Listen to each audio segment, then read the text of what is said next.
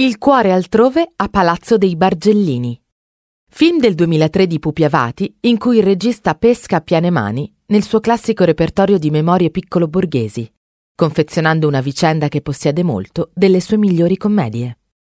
Nella Roma del 1929, il sarto papale Cesare, preoccupato per l'indole mite e acquiscente del figlionello, lo convince a trasferirsi a Bologna per fare un po' di esperienze nella vita e con le donne. Qui il ragazzo occupa una pensione con un bizzarro compagno di stanza, il napoletano Domenico. La vita di Nello cambierà con l'incontro della dolce Angela, una ragazza bellissima e misteriosa. Il circolo della caccia, dove Nello e Angela, Marco Re in contrada, passano il primo giorno insieme e si conoscono meglio, e dove lei le dice che stava per sposarsi con un altro, è Palazzo dei Bargellini in strada maggiore 44. Le due statue che si vedono all'ingresso sono i cosiddetti giganti.